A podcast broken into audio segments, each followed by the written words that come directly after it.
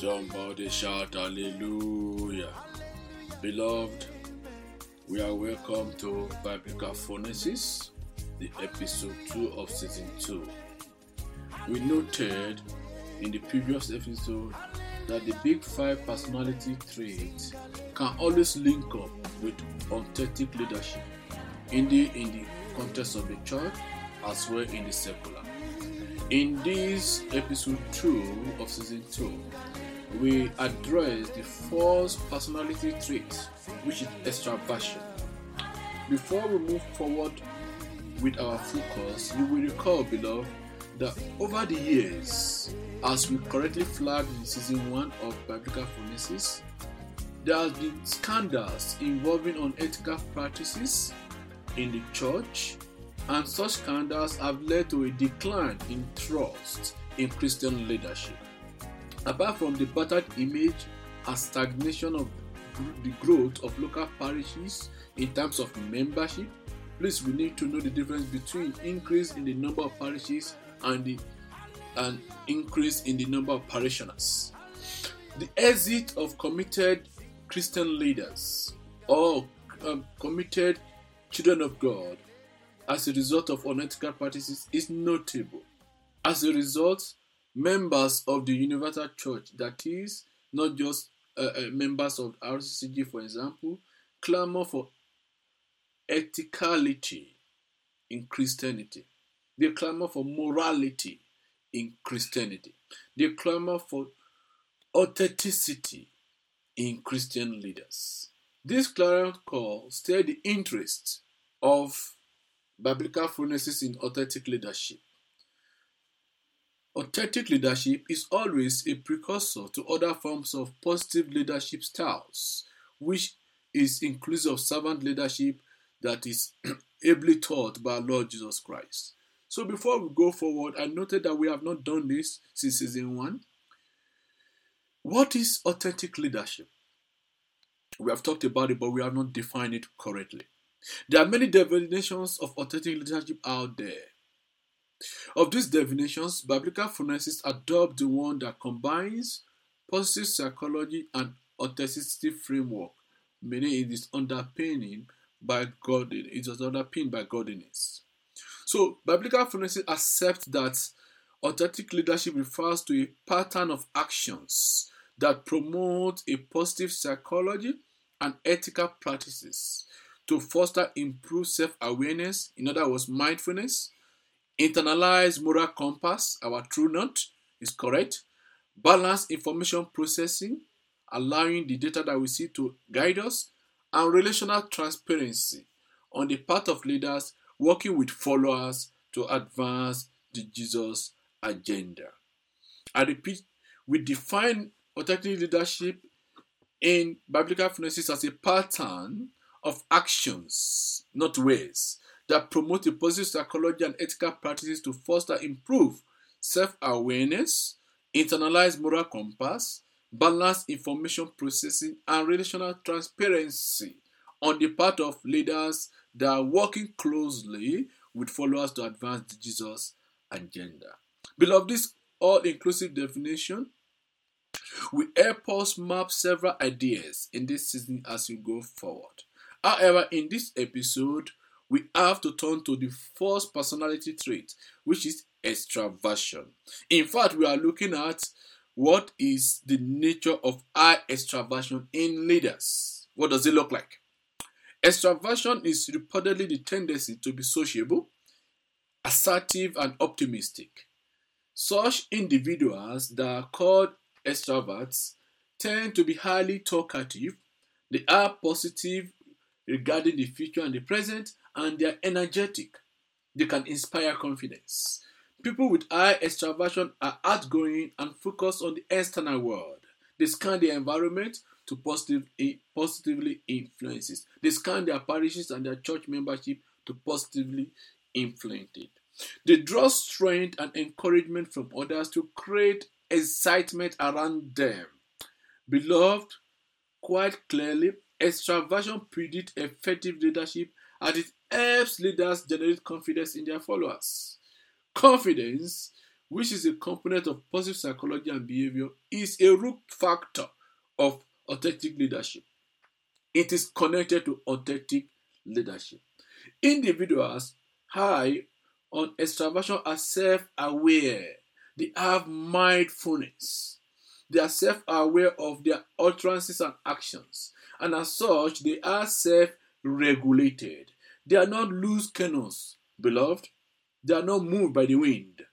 In effect, one fruit of the Spirit, which is self control, as clearly stated in Galatians 5:23, is alive in leaders that are on extraversion. So self-control leads to our wisdom quote for this episode, which we are quoting quite early. Our wisdom quote is taken from Proverbs 25 28. Proverbs 25 28. We, we use three versions. In the NIV version, that same verse says, like a city whose walls are broken through is a person who lacks self control. If we restate it, we are saying that, like a city whose walls are broken through, is a leader who lacks self control. The MSG says a person without self control is like a house with its doors and windows knocked out. Knocked out. And if we restate it clearly in the context of our season on authentic leadership, we can say a leader without self control is like a house with its doors and windows knocked out. Nobody want to go to that house. The NLT versions on the same verse says a person without self control is like a city with broken down walls. When we restate it in leadership terms or terminology, you can say a leader without self control is like a city with broken down walls. Beloved, with all these three versions, we agree with me that such a leader without self control cannot stand. Cannot stand. Beloved, so what is self control? Self control is physical, both physical and emotional self mastery in situation of intense temptation, trials, or provocations. It is a mark of a wise person, as we, rightly see in Proverbs 29 11. In Proverbs 29 11, which says, Fools give full vent to their rage, but the wise bring calm in the hand. Self control is also an aspect that a Christian leader must have in character. It is shown through mental discipline. We can look at 1 Peter 1.13 for that, and also Titus 2 11 to 12. So, in other words, our mind must be alert and we must be fully sober if we have self control. Self control is also shown through controlled speech, James 1:19, that clearly tells us whether we are in any position we have we find ourselves in the church or outside the church, to be slow to speak and slow to getting angry, slow to rot. But beloved, let us look at two biblical examples. If we look at Genesis 39, 7 to 12, Genesis 39, 7 to 12, we note how Joseph addressed trials and temptation with self-control. He exercised self control in relation to the wife of Potiphar. He did not falter and he did not fall. That shall be our portion in the mighty name of Jesus. He did not allow the wind of lust to make him to fall. The same is applicable to Job.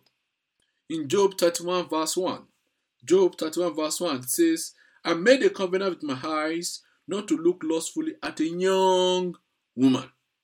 So Job exercised self control by making a covenant not to lust. And no better person exercised self control better than our Lord Jesus Christ. Jesus Christ was oppressed and afflicted, yet he did not open his mouth in anger to utter profanities. We can look at Isaiah 53, verse 7. Isaiah 56, verse 7. So, from then, let us look at the dangers that leaders that are working without self control, they are really in danger. In fact, Proverbs 18:7 clearly says that lack of self-control is the undoing of fools. It is the undoing of fools. And when we look at Jeremiah 14:10, we know that the Lord will punish all wrongdoings of people without self-control. He has done it before and he can do it again. That's why we must have self-control. It's a fruit of the spirit. You can see the story of Amnon. He could have gone the right way to appeal to have Tamar, but he did not. 2 Samuel 13, 7 to 14. 2 Samuel 13, 7 to 14. He allowed lust to control him instead of him to control lust. Instead of following the example of Joseph and Job, Amnon fell, the son of David, because of lack of self control. Also, someone that is very, very close to God Almighty, Moses, that we all know very well. If we read Psalm 106, verse 32 to 23, Psalm 106, verse 32 to 33, it tells us that Moses did not get there because of the water of Meribah, anger, because of anger. So, beloved, the question to you and I in this episode is Do you maintain self control in intense situations? Do you maintain self control in the face of provocation? Do you maintain self control in the face of trials of it?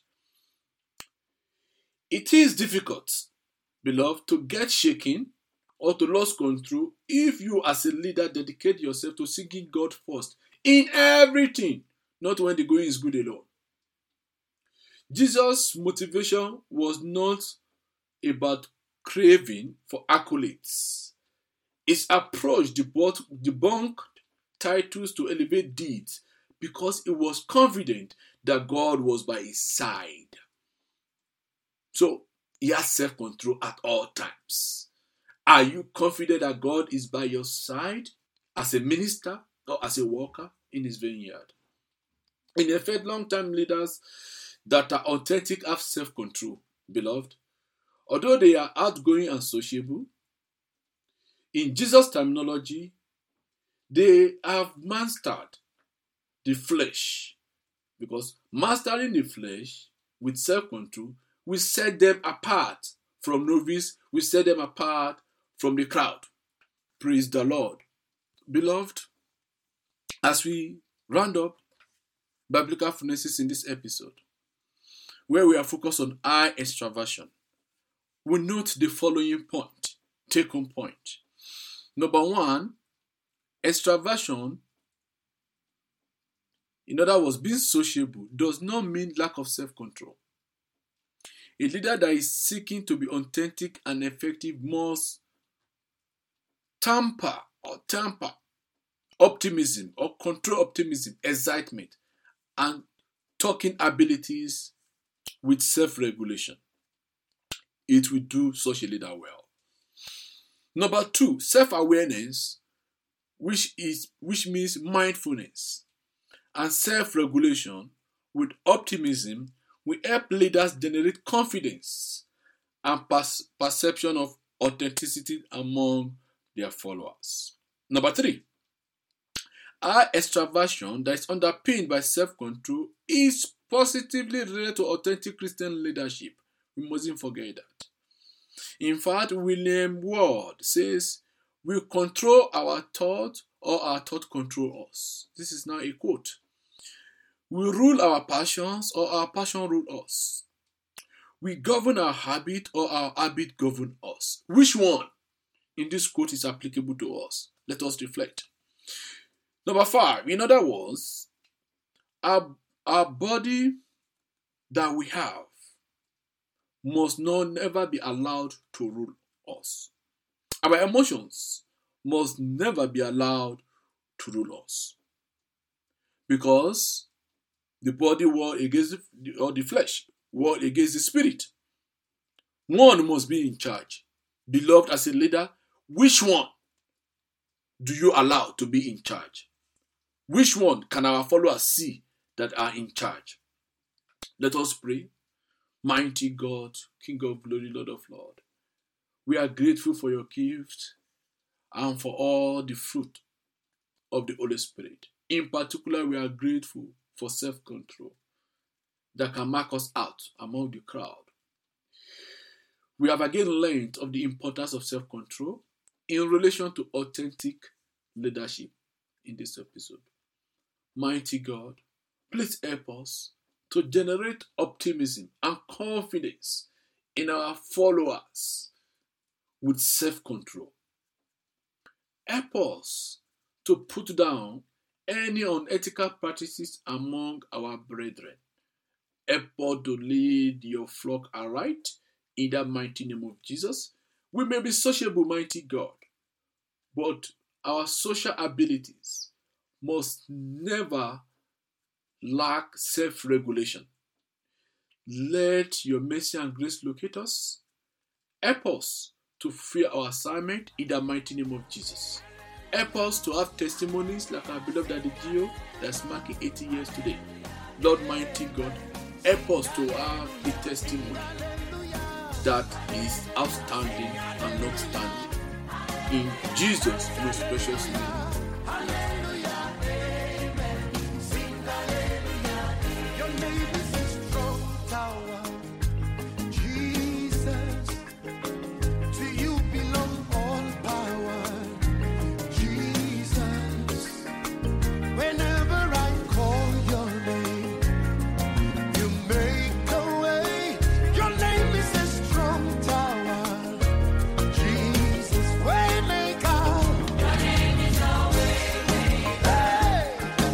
Beloved, if you enjoyed this episode, please like us on our various media platforms and also join us at the Redeemed Christian Church of God Restoration House online or on site in Bloemfontein, South Africa. We welcome comments from you. Please use all our platforms on Facebook as well as YouTube. Till we come to you in the next episode of Biblical Phronesis, may the Lord keep you safe and blessed. May He shower you with divine wisdom daily to succeed in the mighty name of Jesus.